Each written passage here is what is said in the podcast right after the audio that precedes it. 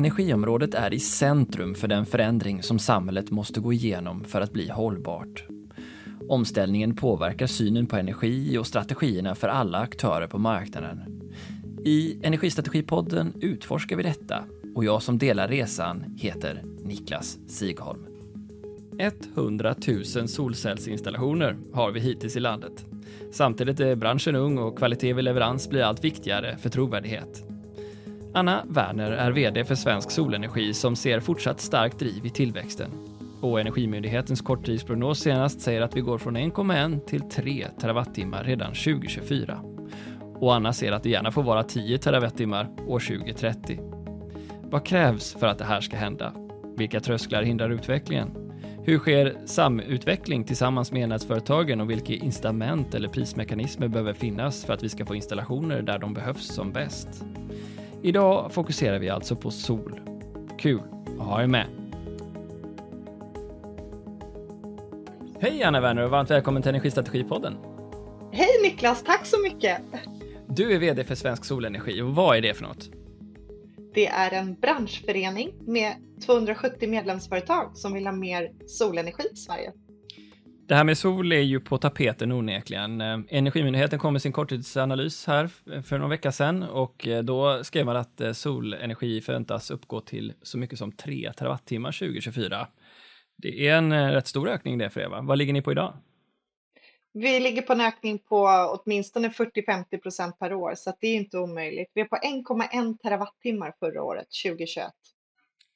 Och, du vet, med ja. exponentiell tillväxt så går det väldigt snabbt att nå 3 och 4, 5 och 6 terawattimmar också. Det jag, kommer gå bra. Jag antar att du inte är förvånad? Nej. Men eh, berätta lite om dig själv. Vad, vad, vad är din historia och bakgrund eh, som gjort att du hamnat som VD på Svensk Solenergi?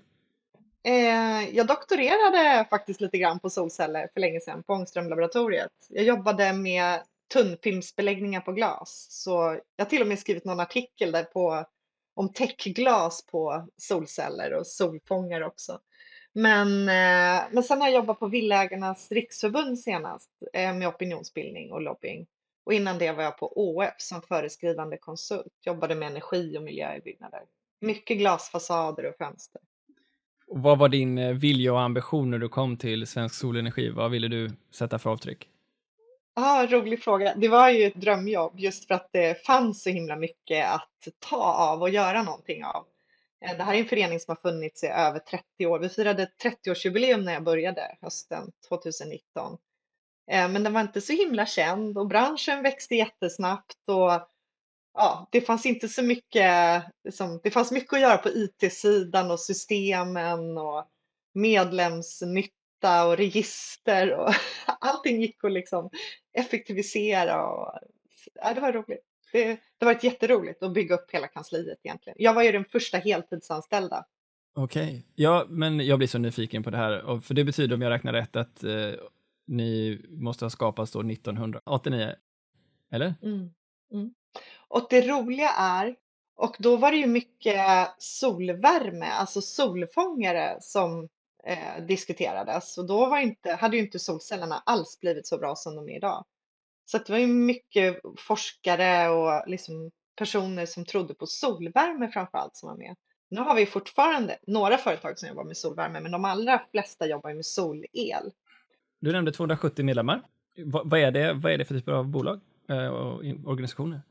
Eh, väldigt blandat. Ungefär hälften installerar. Eh, man kan gå in på vår medlems, vad heter det, hemsida kan man hitta en medlemsdatabas.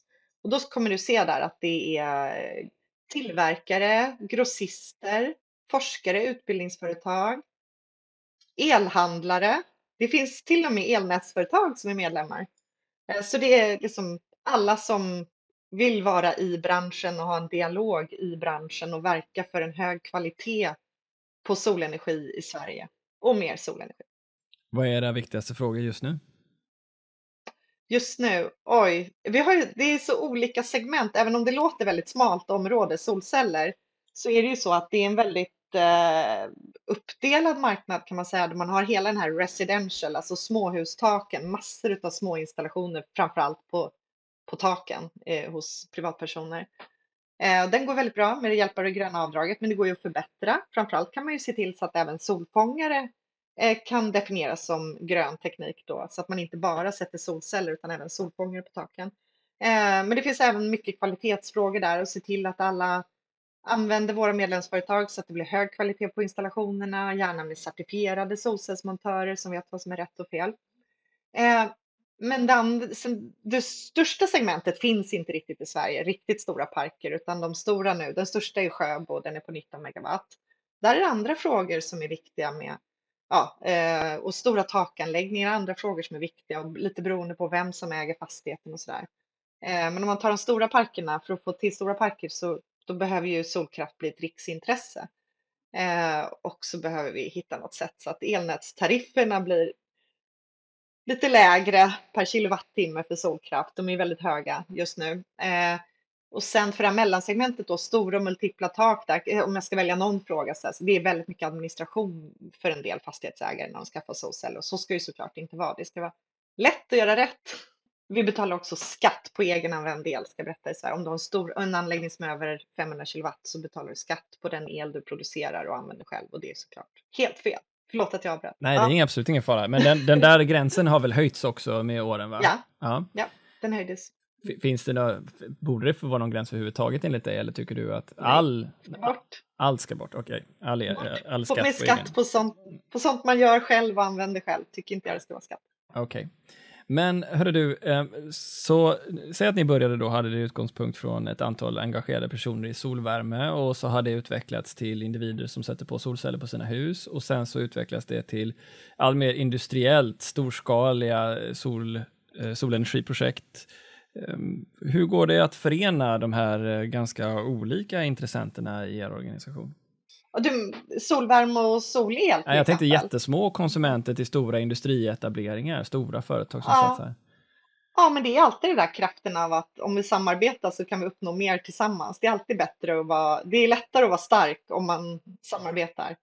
Eh, men det finns absolut, det som vissa kanske har ett undantag till exempel så att om du har en kraft, kraftproduktionsanläggning som är mindre än 1,5 megawatt, då har du till exempel idag en en nedsatt kan man säga elnätsavgift för att elnätsföretaget får inte ta mer betalt av dig än vad de verkligen kan visa att din eh, inmatning och din anläggning kostar dem.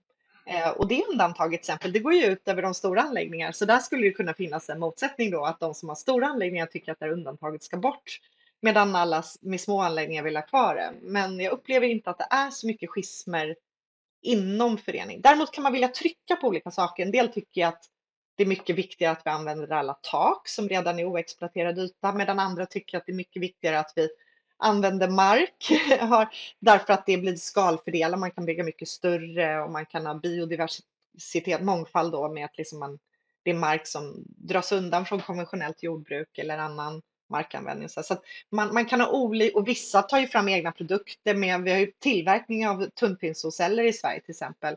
Så de vill ju då trycka på fördelarna med dem där är, det kan ju vara vissa fördelar med tunnfilmer och andra fördelar med kristallina solceller. Så det kan finnas mycket där, att man vill liksom sätta tyngdpunkten på olika saker, men inte så mycket rena motsättningar. Okej, okay, så det finns ingen anledning att dela upp eh, Svensk Solenergi i, i, i mindre lobbyorganisationer, utan det, det, Nej, ryms under samma tak? Kan, kanske när det blir lite större kanske. Jag vet inte om något segment drar ifrån eller så. Jag vet inte. Eller om det blir en riktig konflikt kanske. Mm. Men inte idag. Vi ser också till att styrelsen har representanter från alla olika delar. Mm. Okej, okay, så hur väljer ni styrelse? Det är ju intressant att veta. Ja, det är inte jag som väljer då. Men det finns en valberedning och så har vi ett årsmöte på, ja, på våren varje år. Där vi, jag tror att det är ungefär halva styrelsen som väljs in så att de saxas med tvåårsperioder. Men då är, har vi varit väldigt noga med att vi alltid har minst en. Till exempel nu från, när solvärme inte är så stort i Sverige som här, rent kommersiellt så har vi ändå alltid en representant därifrån och så vidare.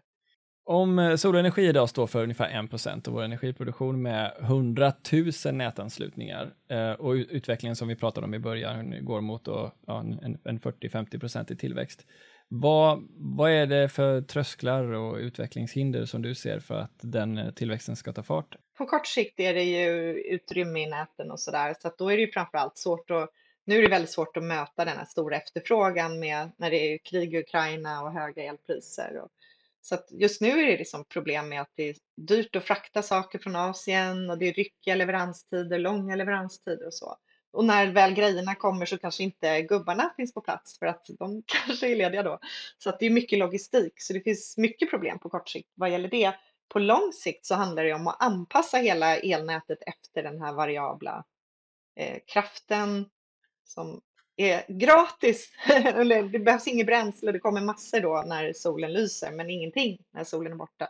Så det gäller att få ordentlig utveckling på batterier. Se till att vi har ordentlig forskning där så att batterier kan hjälpa till så man kan spara eh, solkraften till timmar när det är mörkt. Men också en stor anpassning av elnätet så att, eh, så att, man inte liksom, så att inte elen behöver transporteras så långt och man inte sliter så mycket på transformatorer och annat utan som kan använda elen eh, helst där den produceras då i så stor utsträckning som möjligt. Så att man, ja, det finns sådana saker som behöver göras helt enkelt. Anpassa elnätet efter den variabla kraften. Och för det behövs ju nya incitamentstrukturer. Ja, men berätta lite om det, för jag har hört två saker här. Det ena är ju den, den investeringen som behövs i det fysiska nätet för att klara av att ta emot eh, och mm. eh, vet du, solenergi. Men det, det, andra är också då antar jag någon form av prismodeller som styr, som styr det här eh, var och hur användningen sker. Eh, om vi ja. börjar med, eh, hur uppfattar ni att er dialog med elnäten och elnät och energibranschen fungerar? Jag tycker den är bra faktiskt. Vi, eh, vi har ganska tät, vi har ett forum som heter Sol plus nät där vi löpande tar upp frågor med elnätsföretagen och där de också ventilerar sina frågor gentemot oss. De ju, har ju fått väldigt mycket arbete på grund av våran bransch eftersom alla de här anläggningarna måste ju anslutas till elnätet och eh, de får in då en föranmälan för varje nätansluten eh, anläggning Eh, där man liksom ber om att få an, eh, ansluta den här anläggningen och så måste de gå igenom det och de har faktiskt ett tillsynsansvar där så de måste kolla att det är okej, eh, de elektroniska komponenterna är, liksom uppfyller lagar och så vidare och är okej för att inte sabba någonting på deras nät och så vidare. Så att de har fått väldigt mycket arbete. Så att vi är väldigt intresserade av varandras processer. För Installatörerna vill såklart att elnätsföretagen ska kunna jobba så fort som möjligt så att det går väldigt snabbt mellan att man lämnar in en sån här föranmälan och får ett, eh, ett besked då att man verkligen får ansluta den här anläggningen. Medan eh, elnätsföretagen vill ju också att, att ja, föranmälningarna ska vara så korrekta som möjligt och komma in på ett enkelt sätt, att man inte anmäler i onödan och sen drar tillbaka en föranmälan. Det blir extra jobb för dem. Och så är de också väldigt intresserade av våra orderböcker för att veta hur mycket är på gång? Hur mycket mer personal behöver vi nästa vecka och nästnästa vecka? Och så vidare. Så det, är ju två branscher som är väldigt beroende av varandra.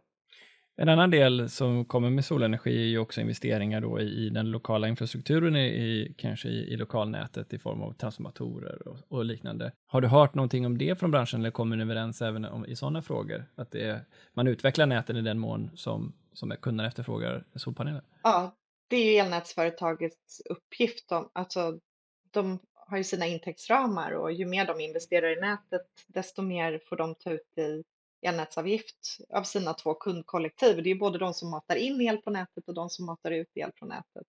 Och så alla prosumenter som gör både och. Men eh, det är klart att det behövs investeringar i nätet och där får vi hjälpas åt så att det blir så kloka investeringar som möjligt. Och där kan vi driva på så att det blir bra incitamentstrukturer.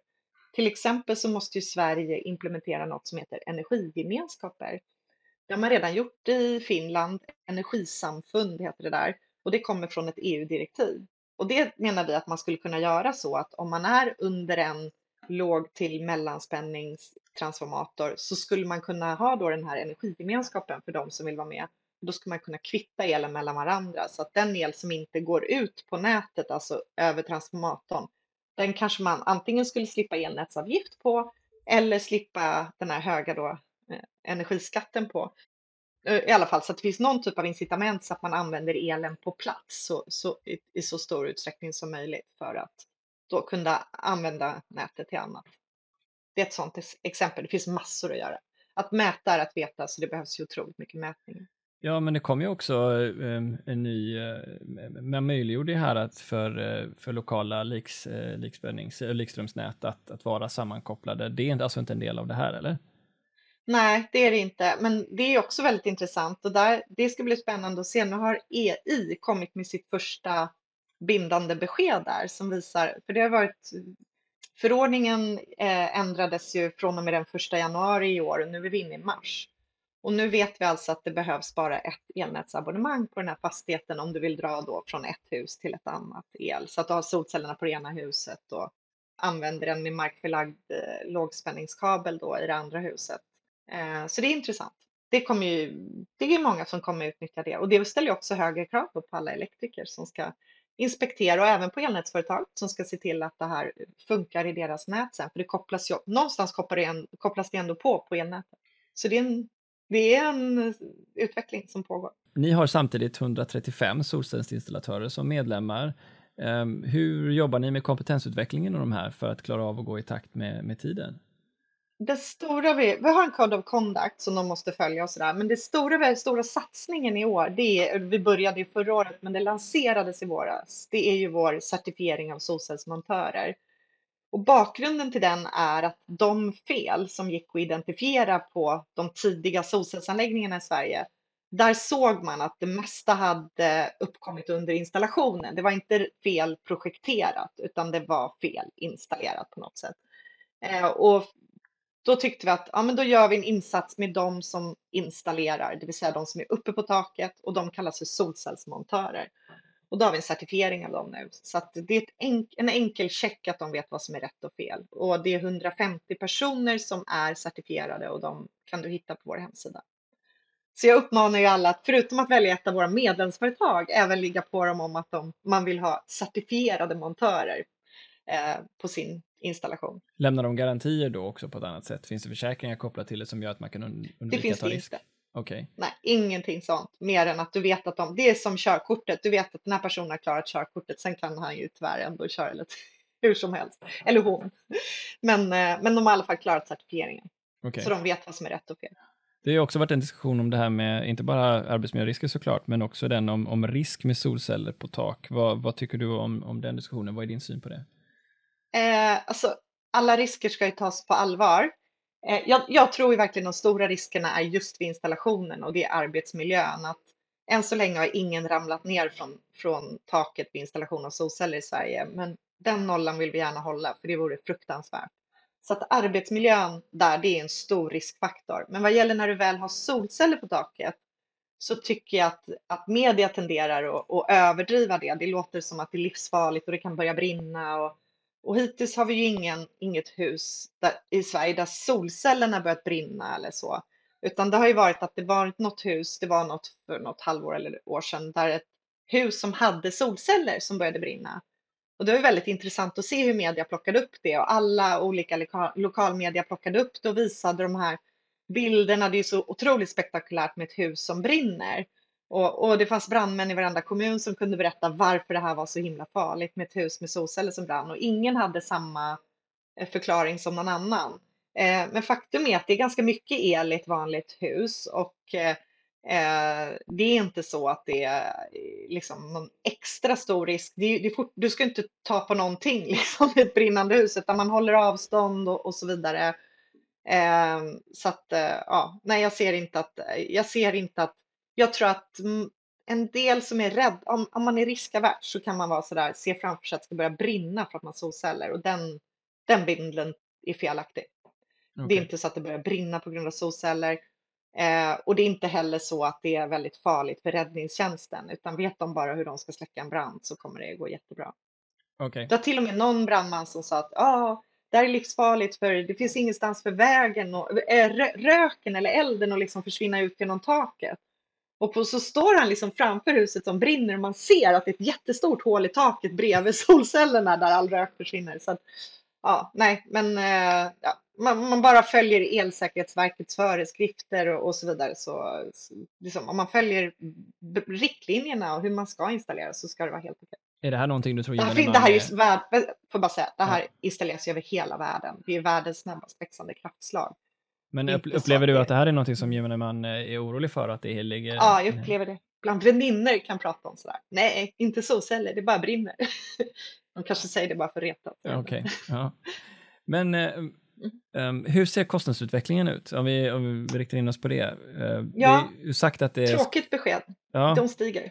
De stiger. Det har ju gått ner i flera decennier, fantastiskt. Och det har ju mycket med skalfördelare och Eh, teknologi att göra. Det här är liksom modern, eh, och, ja, och även de, de här eh, produktionsteknologi ska jag säga. Så att det, det, allting har gått ner och så skalfördelar och du vet, de här, man gör stora serier av de här infästningssystemen och allting. Men eh, mycket om hur man tillverkar själva solcellen. Men nej, nu går alla priser upp sedan ungefär två år tillbaka.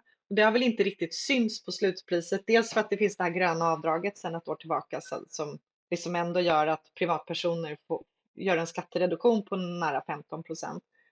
Eh, och sen så tror jag inte installatören har tagit ut det fullt ut på, på slutkunderna i priset och allting är ju inte heller material i en installation utan det är mycket arbete.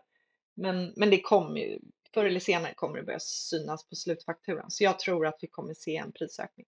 Och det är, det som en effekt av de, internationella logistikproblemen som vi har sett i spåret eh, covid? dels det. Ja, dels det. Och dels att eh, alla råvaror har gått upp i pris, även i, ja precis, covid, ja precis. Det kan ju också vara att det börjar bli lite brist på vissa saker. Det är, mm. det är inte sagt att det bara är covid. Vad är annars er långsiktsprognos ehm, för, för solceller? Men den tekniska utvecklingen eh, fortsätter väl ändå att bli göra bättre och bättre film och mer effektiva mm. paneler? Eh, vi har sagt hela tiden att vår, vårt mål är 10% solkraft i Sverige. Men det är jättelågt. Vi har ju nästan en procent nu, så det, börjar, det är bara en tiodubbling. Och om vi fördubblar elproduktionen eller, i Sverige så, så är det bara en tjugodubbling. Så att, eh, ja, vi får se om vi måste höja det målet. Men 10 procent har vi sagt, för det behöver inga stora förändringar av elnätet och sådär. Uppsala universitet har gjort en studie på elnätet i Herrljunga och då kunde man mata in 22 procent solel utan några stora investeringar. Okej, men, men tillbaks till kostnaden, kostnadsutvecklingen ja. då. Om ni tittar lite längre på sikt, vad, vad, vad, tror ni då om kostnadsutvecklingen? Kommer den att bestå eller vad tror du? Nej, jag, tror att, jag vet inte. Jag tror att det kommer stiga nu ett tag eh, eftersom insatsvarorna stiger i pris. Så tror jag. Men just nu kan man säga är det ju väldigt billigt med solkraft. Det är ju ett av de allra billigaste sätten att producera el. Ja, vad räknar ni med ja. om man har en villaägare exempelvis? Vad har man för typ av return on investment äh, återbäring? Uh, mellan tummen och pekfingret. Jag förstår att det frågan är hur långt är ett rep, men, men liksom, vad, vad pratar vi om? Sju, åtta år eller vad är, det, vad, är, vad är det rimliga att anta? Jag tror det är många som är ja, nyfikna. Nej, alltså det går inte att säga. Det, alltså okay. det är helt individuella förutsättningar. Vi har ett väldigt avlångt land dessutom, det är väldigt olika förutsättningar i norr och söder. Det beror på vad du har för tak, har för elnätsföretag. Det finns en studie på vår hemsida om det. Jättestor skillnad, bara alla tre elnät, eh, stora elnätsägare har ju nät i Stockholm. Där kan man se att det är jättestor skillnad på bara liksom skillnaden i elnätsavgift när du skaffar solceller beroende på vilket av de här tre näten du tillhör. Vad tycker Så du om du måste veta det. Eh, jag tycker det är okej om det speglar liksom de reella kostnaderna de har. Så jag är ju för att liksom man ska ha kostnadsriktiga tariffer.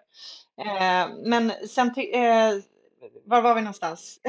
ja, alltså vad kostnaden är på ett ungefär eh, nu. Ja, vi skulle kunna gå ner till per se, panel om du vill. Men ja, liksom... Det man kan se vad gäller priser så ja. kan vi se på statistiken från det gröna avdraget 2021 att den genomsnittliga solcellsinstallationen som berättigade till grönt avdrag kostade 145 000 kronor. Av det eh, fick man då, eh, var en del eh, ungefär 15 procent då fick man då i skattereduktion av det. Så att man betalade inte så mycket. Om jag formulerar frågan så här då, behöver solenergi fortfarande statliga subventioner för att vara marknadsmässigt gångbar i Sverige? Det är väldigt svårt att säga. Du pratar om en extremt reglerad eh, bransch. Det är väldigt svårt att säga vad som är subventioner och vad som inte är subventioner och så vidare. Där liksom alla kraftslag har fått sina ja, stöd då eller skatte, ja. skattesituation ja. då för att vara neutral jag, jag måste säga så här, det stora stödet är ju det gröna avdraget och det har ju samhällsekonomiskt eh, positiva effekter. Det är bevisat att rotavdraget har det och det här är ju ett rotavdrag deluxe med lite, lite bättre. Med rotavdraget skulle du få 9% tillbaka på investeringen. Nu kan du få 14,55. Så att det här tar bort skattekilar, det gör svarta jobb vita, det ökar sysselsättningen och så vidare. Eh, och nu i en, liksom en tid när väldigt många sektorer går dåligt i Sverige så, så jag tror att det gröna avdraget gör väldigt mycket nytta, så det tycker jag verkligen vi ska värna om och ha kvar. Mm. Det är en bra satsning om det var det som var frågan. Ja, nej, men eh, det är ju alltid så här. Varje kraftslag har ju sin önskan om att få en position på marknaden som en uthållig. spelar ingen roll vilken bransch jag pratat med. Eh, men om vi mm. går tillbaka till det här med skatt och, och skatt på egenproducerad mm. el.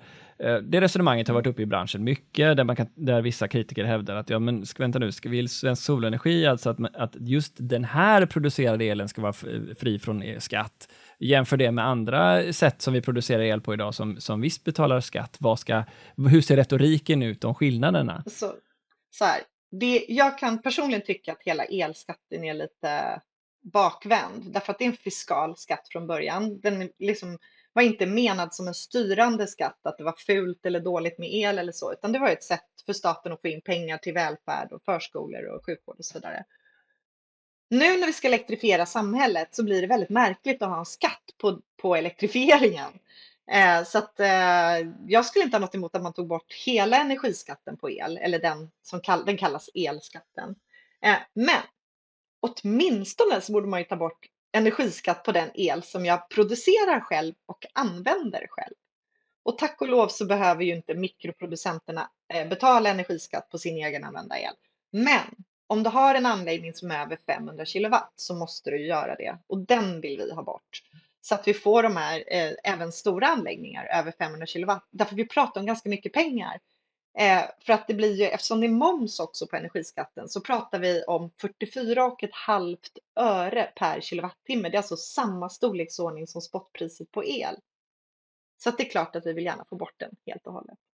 Ja. Och det är ganska ovanligt att man har en sån här skatt på egenanvänd el om man jämför med andra europeiska länder. Hur ser det ut där? Ja, det är väldigt ovanligt. I Finland har de en skatt som kickar igång, som är när du har använt 800 megawattimmar. Då börjar du betala skatt på den egenanvända elen. Men, men eh, ja, vi har ju då eh, utifrån anläggningens storlek, så det är väldigt speciellt. Frankrike har också, men där är den, eh, det är inte så lågt tak. Okej, vi ska snart röra oss vidare från den här frågan, men jag tänker så, jag tänker att resonemanget då kan bli att om jag är en person som, som i mitt område inte har solel och det inte, det inte är skatt på egenproducerad el, men ändå så får jag ta en del av kostnaden i den investeringen som elnätet behöver göra för investeringar för att mm. kunna ta emot den här. Eh, det blir ju en fördelningsmässig diskussion att ha där, vem det är som ska mm. stå för notan. Du, du, kan inte lägga den utvecklingen så att säga på den enskilda. Vänta, vänta energiskatt är, går ju till staten, men om du pratar elnätsavgift, eller att um, det finns ett undantag så att anläggningar under en och en halv megawatt eh, har ofta lite lägre tariff, alltså elnätsavgift. Det blir en omfördelning från små till stora kraftproducenter, det stämmer. Och i slutändan så är det alltid eh, elanvändaren som betalar. Eh, för att det läggs ju på priset. Så att mm. egentligen skulle man kunna göra, det är också så att elnätsbolagen tar ju betalt i båda ändar, så gör inte fastighetsmäklare till exempel. Eller om du transporterar någonting eh, med, med en taxi. Alltså, men elnätsföretaget kan ju ta båda den som matar in el och den som matar ut el. Man skulle också kunna ha ett system där bara den som matar ut el betalar eh, elnätsavgift. Men det stämmer att man behöver styra så att eh, produktionsanläggningarna är kostnadsriktiga. Och då har vi sagt att vi skulle kunna tänka oss att man inte, att man tar bort det här undantaget så att, så att de får ta ut högre avgift. Vi vill ju inte att de ska ta ut högre avgifter. Vi har ju på många håll i Sverige så har vi väldigt höga elnätsavgifter i ett internationellt perspektiv. Men om man tillåter, ger dem då ännu mera frihet, det är fortfarande så att finska och svenska elnätsägare är bland de friaste i världen vad gäller att utforma sina tariffer. Men om vi säger att de skulle då få ta ut mer eh, pengar från mm. små kraftproducenter. Då skulle man kunna tänka sig att, att de istället skulle betala också mer nätnyttoersättning till kraftproduktion som är förlagd till rätt ställen geografiskt. Och då pratar jag om ställen där man har identifierat flaskhalsar. Eh, till exempel, eh, du vet, det är städer och det är ställen i Mälardalen och så, ja, Skåne där man inte får bygga någonting för att det är så mycket flaskhalsar. Ja, de har ju möjlighet till det redan idag om de vill. Ja, precis. Och då tänker jag så ja, men att man liksom skulle ha, jag, jag, skulle vilja att elnätsföretagen hade en karta helt enkelt. Det här är vårt elnät. Här är de, de här 10 procenten av näten i det här, eh, vad säga, utrymmeskartan över vårt elnät. I de här 10 procenten av elnätet finns det gott om utrymme för ny kraftproduktion eftersom vi har så mycket kraftanvändning eh, eh, eller slarvigt uttryckt och kraftförbrukning i det här området, till exempel så här, Uppsala innerstad eller någonting. Ja, då skulle man ju få högre nätnyttoersättning om man producerar elen exakt där den behövs och används. Så att om man tänker sig en, en sån trade-off, att lika mycket medel, om vi säger att det är 200 miljoner ungefär kronor, jag tror EIA tittar på det här, om man tar undan det från de här, så att man tar bort 1,5 megawatts undantaget så att de betalar högre elnätsavgift, de små anläggningarna, men att man verkligen styr de små anläggningarna till rätt tak och rätt stadsdelar där, där den här elen används helt enkelt. Så att man för tillbaka de 200 miljoner kronorna i en högre då och en mer diversifierad nätnyttoersättning. För idag är nätnyttoersättningen densamma i hela nätet. Det är alltså så att lokalt producerad el gör nytta för elnätet så att det finns redan en nätnyttoersättning men då är den densamma i ett jättestort prisområde. Vilket gör att den här styrande effekten inte riktigt kickar in som den ska. Så där vi skulle vilja att den var även inom det här prisområdet fanns stora skillnader så att vi fick kraftproduktionen dit att den förlades där den gör mest nytta. På byggnaderna, i staden. Men, eh, men vad är det som gör att elnäten då inte är på bollen i den här frågan tillräckligt mycket då? Alltså det, det vi brukar höra då som motargument är ju att nej, det är jättemycket data att samla in för att visa var det finns kapacitet i elnätet och sådär. Men där är det så här att det är det som är så himla viktigt, att vi digitaliserar de här elnäten Självklart ska de ha koll på var det finns utrymme och var det finns slack i nätet och så vidare för att optimera de här ganska gamla elnäten vi har i Sverige men som ändå, jag menar, de funkar ju jättebra. men vi får ju liksom se till så att de byggs ut på rätt sätt och på rätt ställen och att vi får elproduktionen dit den gör mest nytta. I södra Sverige till exempel behövs det elproduktion. Vad, vad skulle du säga är de viktigaste frågorna som händer inom affärsutvecklingen i ert område? Då? Du har ju nämnt lite grann om det här med samfälligheter, men, men vad skulle du lyfta fram då? Jag tycker prata ganska lite om samfälligheter. Det finns ju väldigt, mm. alltså det finns ju massor av idéer. Det här är en så här tillväxtbransch och framtidsbransch och du vet, folk vill hyra ut tak eller hyra ut solcellsanläggningar och man kan ha många små anläggningar eller få stora. Det finns väldigt mycket idéer om betalnings transaktioner, hur man ska ta betalt av varandra och köra över bilen till grannen. Och, så det finns massor av startups inom, inom det här området. Mycket inom artificiell intelligens för att du kommer ha ditt stora batteri kommer sitta i bilen. Men när ska du ladda det batteriet? När är det så lönsamt? När vill, när vill just den här personen att när brukar hon använda sin bil? Är det, ska jag ladda den nu eller ska jag ligga lite lågt och så får vi köpa in i så fall om det verkligen behövs innan hon ska, ja och så vidare. Så det behövs mycket sånt, att man lär sig hur hushållet fungerar och så här. Så det finns massor av forskning att göra. Det är om, om det var det du menade, vad det behövs forskas. Det är det jag menar, alltså mm. vad, för jag tänker så här, ju mer saker som kan kopplas ihop, ju mer kommer också de här eh, till lokal nytta antar jag, solcellsinstallationerna. Ja, precis. Det är det det bygger på. Att man ska, bli, man ska liksom producera och använda på samma ställe så, så, långt, så långt det går. Men hur jobbar eh, er egen bransch då med att eh, de solceller som eh, och märken som används där ute också kan regleras och kommuniceras med? Hur, hur jobbar branschen med sin egen digitalisering?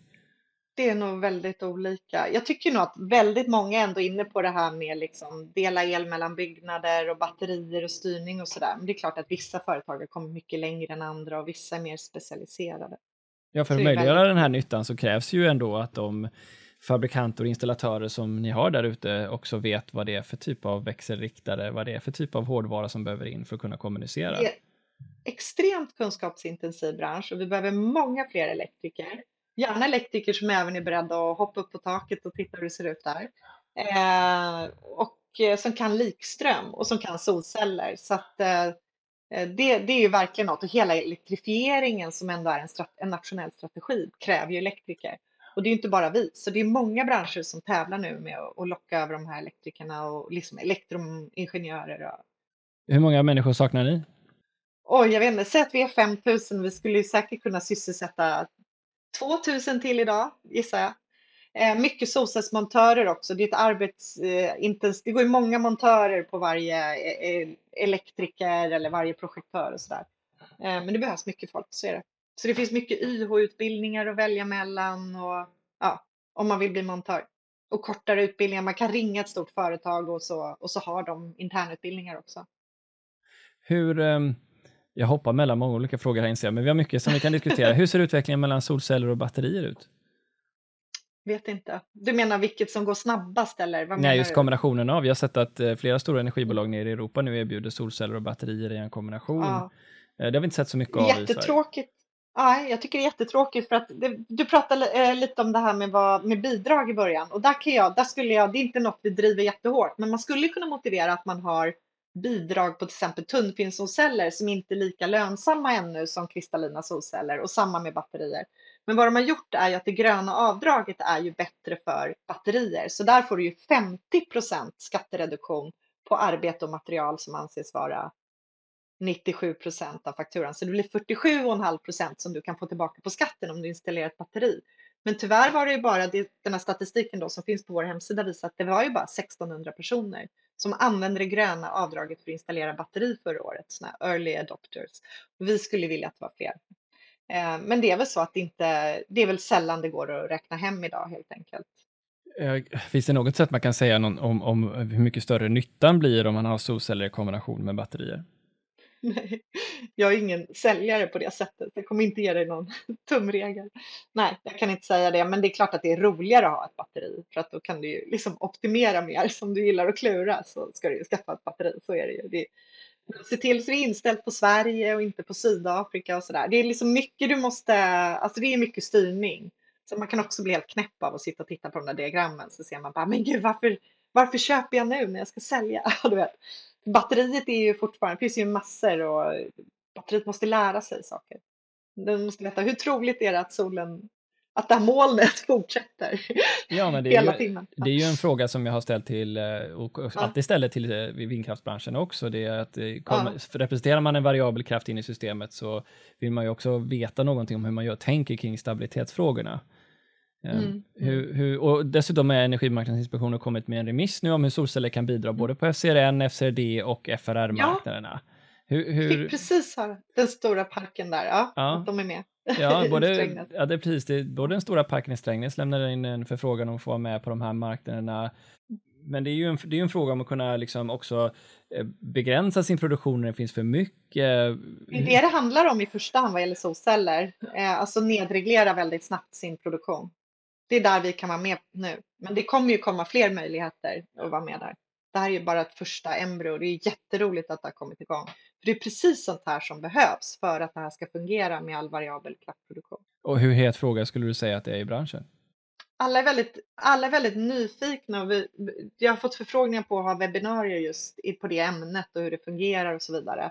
Sen hur mycket de använder i sina säljargument och sådär, det vet jag inte.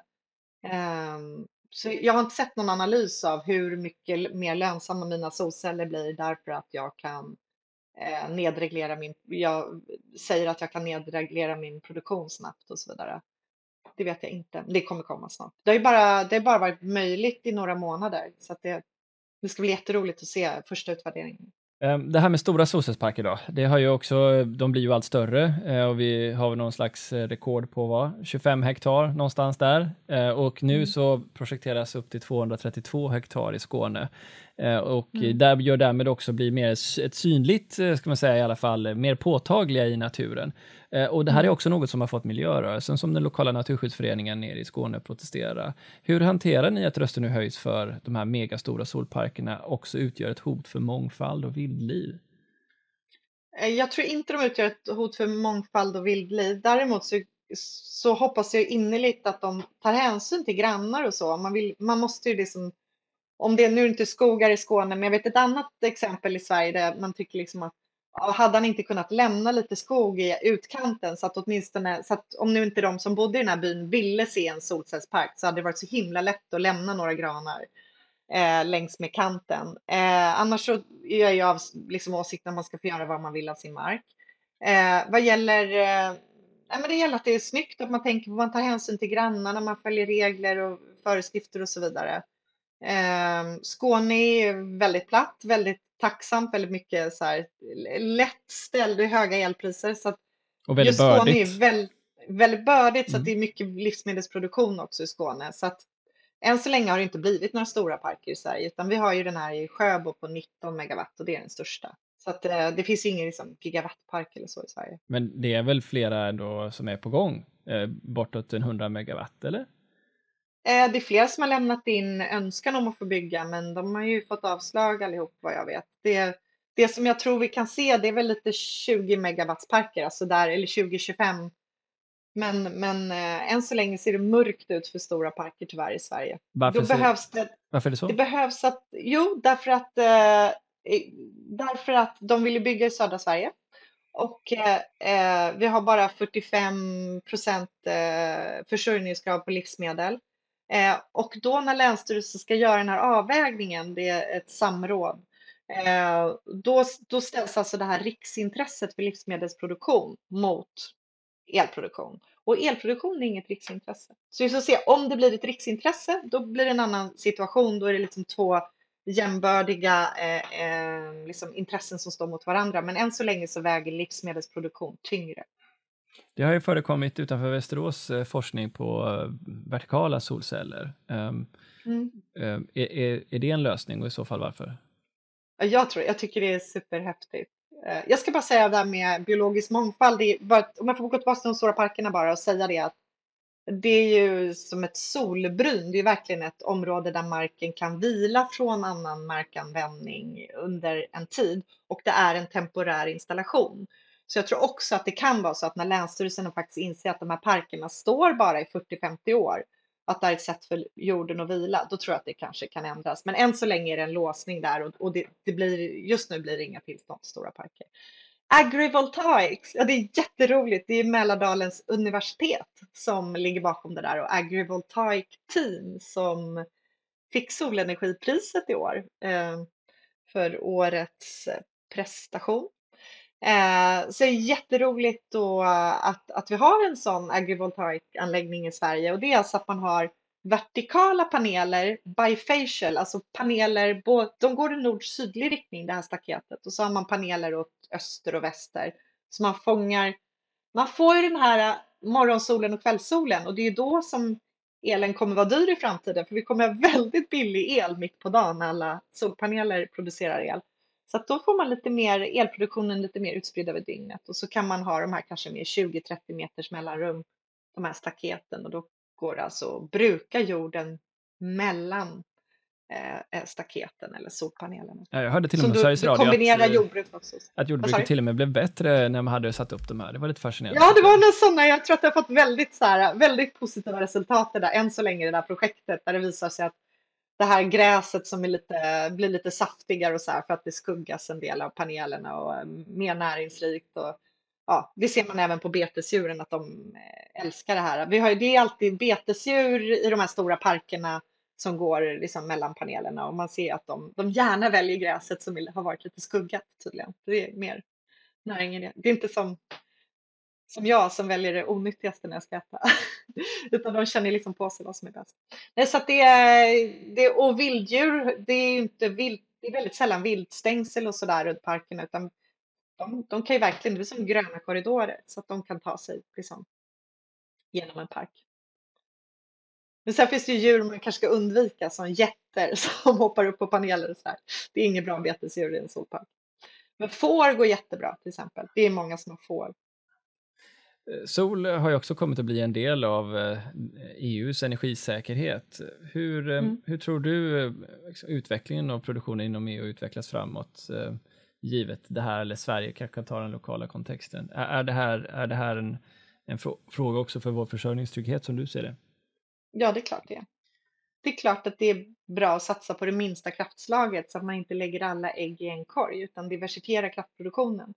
På samma sätt är det ju bra att ha både solproduktion på tak och på fasad och på mark och både stora och små anläggningar. Så vi behöver ju öka kraftproduktionen nu när samhället ska elektrifieras och vi ska göra oss mindre beroende av importerad gas och olja och kol. Eller ja, inte i Sverige då, men eh, eh Så det är självklart så att den här satsningen på solceller fortsätter och det är inte bara EU, det är hela världen. Tyvärr får man nästan säga, för det gör ju att efterfrågan är väldigt stor även på andra håll. Det är svårt för oss att hävda oss då när vi ska köpa in saker till Sverige om vi har en, som en liten order och så kommer en stor indisk order så kan det vara svårt att få bra pris till Sverige. Så jag tror att det kommer fortsätta överallt. Men givetvis så, jag tror verkligen att vi, det här digitaliseringen och mätningen och liksom smarta system på elnätet och bra incitamentstrukturer. Det är ett måste för att det här ska funka på, på lång sikt. På kort sikt kan du liksom göra vad som helst, eh, du vet så här, mata in och du får några priser. Men, men om det ska funka på lång sikt så måste vi ha bra system. Och där tycker jag är jätteroligt att Svenska kraftnät har kommit igång med det här med att man kan reglera ner sin elproduktion då och få betalt för det till exempel. Men det behövs ju såklart mycket mer och det måste utvärderas och utvecklas. Så, ehm, för att koppla tillbaka till det vi sa i början av ja. Eh, intervjun här, du tror att 3 eh, terawattimmar till 2024 från 1,1 det är, det är till och med ganska troligt att det kommer bli så? Mm, det tror jag. Hur är det med integrationen av solceller eh, även i andra produkter, alltså på lastbilstak och integrerat i, i olika typer ja. av produkter? Vad är jag har det faktiskt, jag vet inte om du ser ja. hörlurarna, jag har faktiskt inbyggda solceller här så att de laddar. Eh, och vi ska få världens största solcellsfabrik i, eh, vad är det, någonstans utanför Stockholm. Eh, så vi ska bygga sådana här hörlurar med integrerade solceller. Alla nya bilar har väl solceller. Sen kanske inte så mycket som, alltså det går kanske inte till framfarten av bilen, men liksom elsystemet i bilen, belysning, sådana saker, eh, radion. Det är klart vi kommer se det överallt. Mm. Och det är ju tunnfilm, så det är det jag menar att det är det de som jobbar med tunnfilm nu tycker att ja, alla håller på och bara köper såna här kristallina, men det är liksom framtiden är det ju tunnfilmssolceller och byggnadsintegrerade och, och produktintegrerade solceller som kommer vara det stora. Berätta lite grann om de här eh. Vad, vad, hur, hur applicerar man dem? Hur, hur kan de komma ja. och, bryta banan eh, genom Ingen energi? aning hur det går till. Det finns ju lite olika tekniker och den som vi hade, höll på med där på Ångströmlaboratoriet, det är den här SIGS, alltså vad är det, koppar, indium, gallium, selenit. Så det är ju tunna beläggningar som läggs på varandra, så det är halvledarteknik. Men det finns andra, Grätzel och inte perovskitsolceller är också, alltså det finns massa olika eh, tekniker och flera som är mer eller mindre kommersiella. Eh, Midsummer tillverkar i Sverige, Soltech tror jag någon, någon typ av och gruppsol. Så att det, det finns för, svenska företag som designar själva så kanske de produceras på andra ställen.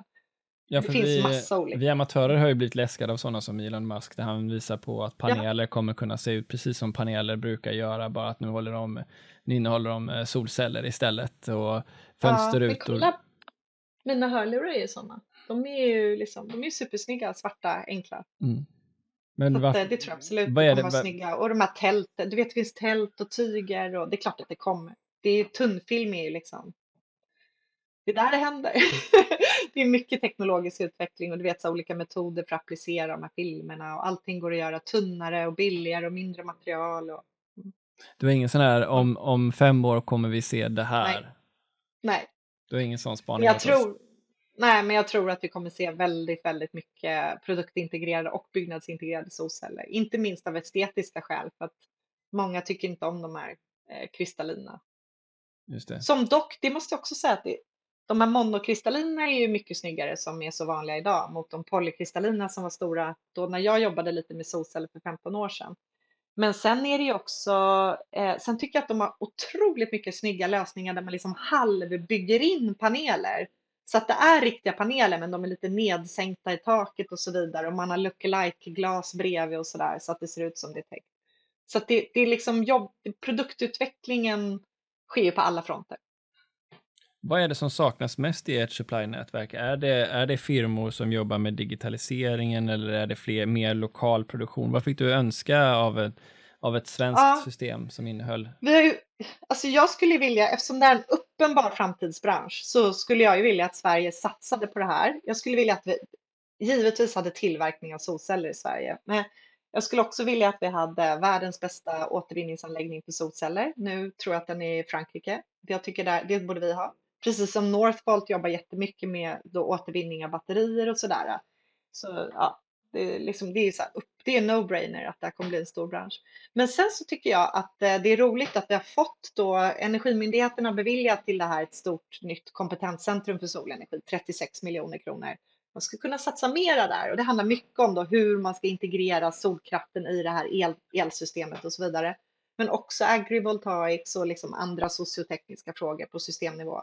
Det är klart att det behövs mer forskning. Om jag fick välja personligen så ja, jag tror att mycket liksom med eh, så svenska Spotify och så vidare som var liksom supertidiga med AI. Liksom in, plötsligt var man bara beroende. Man blev förbannad när inte liksom, man, eh, så här, de visste vad man gillade för vilken musiksmak man hade. Eller man är förbannad när inte den här kartappen vet var man parkerade bilen. Och så man tar allting för givet.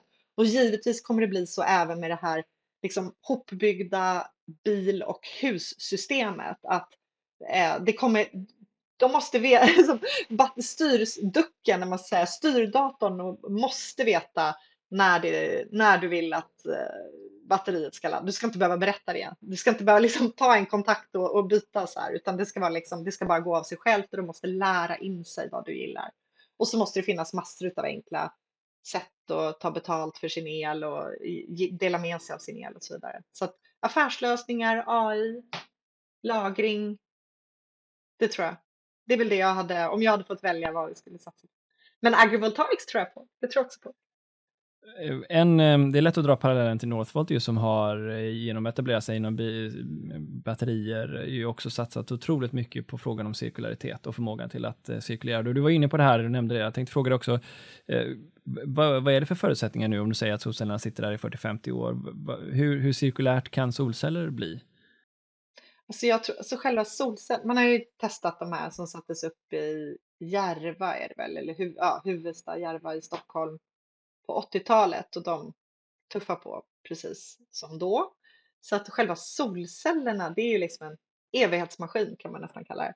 Men, eh, men det, jag tror att det är som med allt annat, att det är liksom skruvar och ställningar och system och infästningar och du vet, som all elektronik. Det kan börja liksom hända grejer och det är utsatt för fukt och väder och vind. Vad var frågan sa du? Ja, hur cirkulär kan branschen bli? För en... hur precis, så det är det här skrotet uppe på taket liksom. Som, och där tycker jag att det är otroligt viktigt att man försöker välja bra grejer som sitter uppe länge så att det inte blir skrot. Eh, aluminium. Sen är det massor som kan återanvända. Det är klart att det går att återanvända hur mycket som helst av det där. Men på ett kretskort till exempel, där har ju massor av, alltså, det är väldigt svårt att separera alla ingående eh, liksom, metaller och så vidare där. Det är det ju. Men blir inte den frågan viktig då? Jag tänker att en del kritik jo. som har kommit mot branschen är ju att de här solcellerna importeras inte sällan från Kina, vilket innebär mm. att de också har då producerats med energimix kanske med 80 kol i. Mm. Um, mm. Hur, hur, ehm, hur går det finns massor tongångarna? Utav, ja, nej, men det finns massor av problem med att man inte har, att det inte är transparens i leveranskedjorna. Eh, vad vi kan göra där, det är ju, man kan jobba, det, som slutkund kan du ju liksom ställa krav på din installatör och fråga var får du dina grejer ifrån? Hur tillser du att det inte eh, är dålig arbetsmiljö för de som har tagit fram de här grejerna? Hur, och så vidare. Mm. Så det kan du, och det kan också installatören göra mot sin leverantör till importören som kan gå vidare bakåt. Så det finns, såna, det finns ett sådant verktyg på vår hemsida eh, som vi då eh, hjälper eh, medlemsföretagen att använda om, för att liksom ha mer koll på sina leveranskedjor. Men det är ju ett problem när man importerar saker långt bort ifrån att det är svårt att veta exakt. Man får jobba med det hela tiden och se, försöka få klarhet i hur eh, produktionen ser ut så att, så att den är schysst. Är ni nog därmed också positiva till den här CBAM-lagstiftningen som EU kommer med, Carbon Border Adjustment Mechanism, som gör att man får betala eh, för den koldioxid det har tagit i anspråk att producera en viss vara. Det skulle också pre premiera eh, produktion i Europa, eller grön, grönt så att säga, facilit, eh, el i användningen av produktionen av solceller vi får se lagstiftningen när den kommer, men rent generellt är vi väldigt positiva till produktion i Europa. Det skulle också betyda säkrare leveranstider och det skulle vara ja, bra ur ett säkerhetsperspektiv för Europa också och för Sverige. Um, men sen får den specifika lagstiftningen får vi titta på när den kommer. Men, men uh, roligt, alltså självklart ska Europa satsa på mer tillverkning av solceller och allt annat som behövs runt omkring. Tycker du den ambitionen som kommer från EU är, ja, vad tycker du om den? Alltså jag tycker någonstans att vi ska vara så transparenta som möjligt vad gäller utsläppen och, och vi har ganska mycket om det på vår hemsida, det här att vid solcellerna då är det verkligen när de produceras som utsläppen sker. Och, sen, och då är också, det är också en anledning till att du ska ha dem uppe så länge som möjligt på taket så att de kan arbeta tillbaks all, alla de utsläpp som har skett vid produktionen. Så att du satsar på kvalitet. Om du ska göra klimatnytta ska du ha eh, solceller som sitter uppe länge. Jag tycker att varje produkt ska, ska bära sina egna kostnader, både vad gäller, ja, vad gäller miljö och, och klimat och miljö i övrigt. Ja. Jag tänkte mer generellt på den här EU-lagstiftningen, allt från taxonomi till Fit for 55-paketet. Tycker ni, tycker ni att Europa tar tillräckligt höjd för den omställning som vi behöver göra ur ert perspektiv? Taxonomin är väldigt eh, bra för solceller och det är vi såklart tacksamma för. Så det, vi är glada för alla, alla ambitioner till grön omställning och där Europa tar täten. Om vi tar det här med energigemenskaper så är det kanske någonting som ja, det blir lättare för oss att argumentera för att Sverige ska implementera det i och med att EU har bestämt att alla ska implementera det. Då kan vi liksom säga att ja, men nu är ni sist, mm. sist på det. Hur tycker De är du är med... försenade tror jag till och med. Ja. ja. Hur tycker du det är med kunskapsnivån inom svenska, äh, hos svenska politiker? Alltså de jag träffar är ju super, superduktiga tycker jag. Jag tycker jag är imponerad av politiker generellt får man nog säga. Så här, att de kan, de, kan, de är så himla allmänbildade och liksom, pålästa. Sen kanske om man kommer in i så här från sidan så kanske det tar ett tag, men rent generellt tycker jag var väldigt det kan vara väldigt hög nivå på våra politiker. Upplever du att ni har ett brett stöd av svenska politiska partier? Nej, det gör jag inte. Jag upplever att eh, vi har problem med att övertala eh, de konservativa, om man ska kalla de här tre konservativa då, som faktiskt kan bli ett regeringsalternativ i höst. Eh, där känner jag inte något stort star starkt stöd för solceller. Jag tror inte de vill motarbeta solceller heller, för de, jag tror att de är inte dummare än att de förstår att det här är framtiden och det tycker jag också mina kontakter med dem tyder på att de, de vill gärna att vi ska exportera tekniken och bli framgångsrika internationellt och sådär. Men, men eh, och gröna avdraget borde de ju vara för, för det är ju klassisk borgerlig politik att ta bort skatter, skatt, minska skatter. Men det kan säkert finnas annat som de eh, inte, ja, det här med, ja, de kanske inte tycker till exempel att elnätsavgifterna ska vara eh, lägre för, för små anläggningar och så vidare. Det får vi se tyvärr. eller, eller, vi får se.